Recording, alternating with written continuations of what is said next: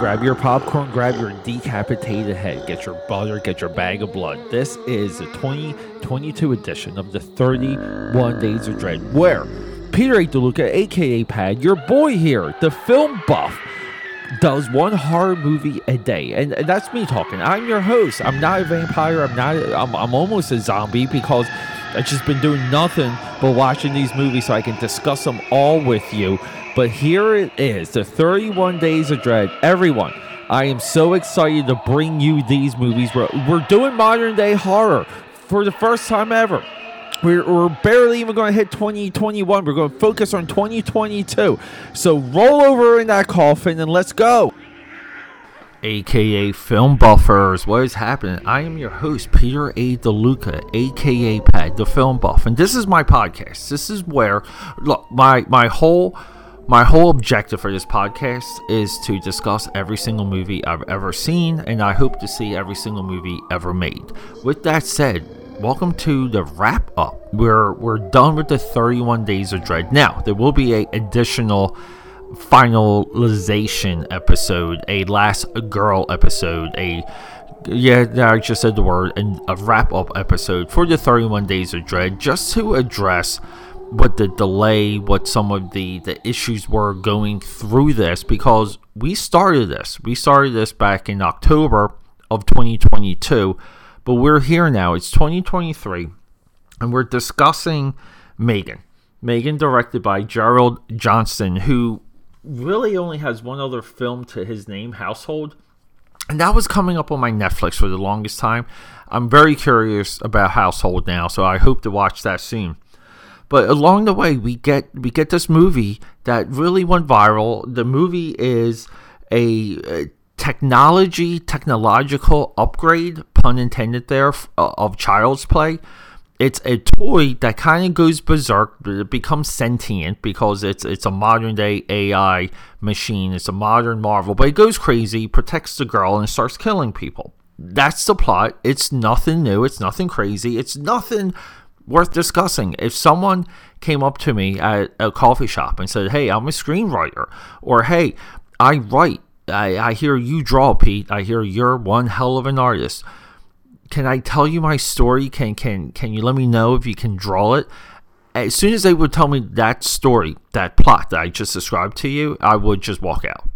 Maybe throw coffee in that person's face, but I would just leave because it's not there. It's not sophisticated. It's not interesting. Pretty boring. But we get something basic, and then we add brilliant people around it.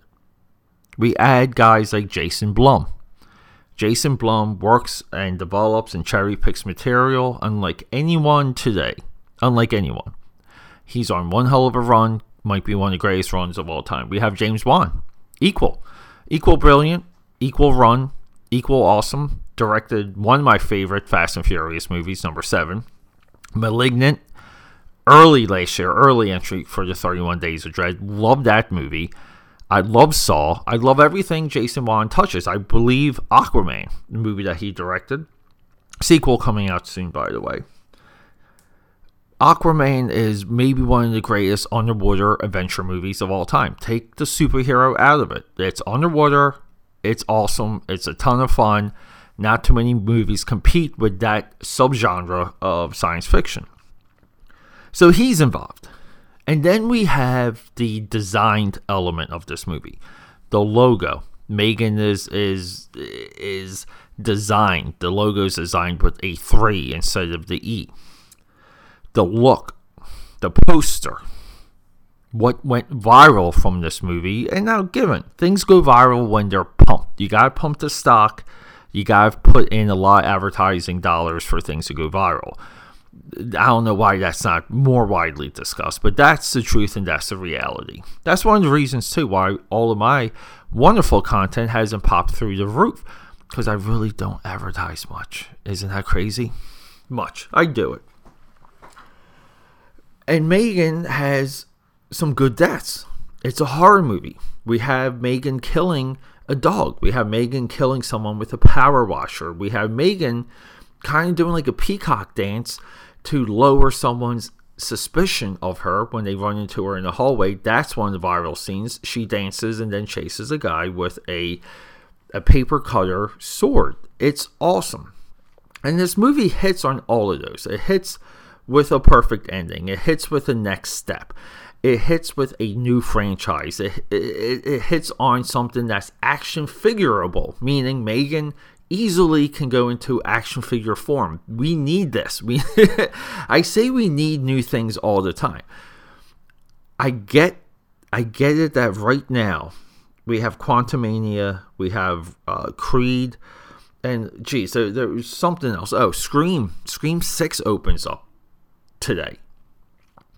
They're all sequels, people. They're all sequels, iterations. I get it, but Megan's new. And this year in horror, in 2022, we did get new ideas. We get we got new action figures. It's so rare. Horror lends itself to future ideas and future development. And I just think it's I think it's worth it. I think it's worth it so much to pay attention to these movies and to comment on what some of the initial reactions were and and, and mine where I was completely satisfied with how this movie turned out, with what how it wrapped up, with watching this movie and and seeing that it's low budget and it's limited scenes and they're they're kind of mostly in the house. And then when they're outside it looks like that they're inside outside that it's tropey but it's still fun. And it's uh, you root you root for our, our girl in this movie because she develops a bond with Megan, and you kind of don't want her to break that bond. You feel sorry for her, and these are elements. They're elements within elements. The movie opens with tragedy. We we have a girl that's lost. She's adopted to get a little further deeper into the plot, but she ends up with a family member. That family member develops Megan kind of through what she sees in the girl. And great horror has that type of reflection in it. Sometimes it's intentional, sometimes it's not. For this one, I feel like it's less int- intentional, which is why it works. What we also get is why horror is absolutely amazing. This is a $12 million movie. It looks and feels like a $12 million movie, which is awesome. I would say like it looks like a little bit more just special effects wise and, and you know, like how do they do it type type viewer viewing. Like eh, watching movies when you say that to yourself makes a movie more fun. It's fun not to know how they did it, but it's fun to think about how, how they did it while you're watching the movie. But box office is $173 million. That type of flip, that type of turnaround, really puts Jason Blum and James Wan in the driver's seat when it comes to developing projects, developing ideas, and putting things out there. There, I don't think there's any two people in all of film. You, we can maybe argue all of entertainment that is doing as much and as well as the two of them. And James Wan, we get to touch on Aquaman 2, The Lost Kingdom. There's been reports people have walked out from the screening. Now, whatever. I don't know what that means. Who the hell knows? The projector could have broke. Someone could have peed on the seats. Maybe they were out of popcorn. We don't know. It's hard for me not to trust James Wan. Uh, similar to how it's it's hard for me not to trust James Gunn with the new Superman. Uh, I will not trust them until I'm told otherwise. Uh, Tiki would, would Kiki from Thor: Love and Thunder kind of did that. But people, Megan is a huge recommendation. Uh, I love this movie. I look forward to the the evolution and the growth of the franchise. And just go, just check it out. I believe it's on Peacock. Sorry, I just lost my train of thought there, but it's on Peacock. Go check it out. Have a good time. It's Friday. Catch it tonight. Catch it tomorrow night. Watch it with a babe. You guys know the drill. Watch it with a dude all right, aka Patters, the film buff here. We're going to do a wrap up episode because I just want to talk to you about a little bit of how I feel getting finally getting through the 31 days of dread and, and what we have coming forward.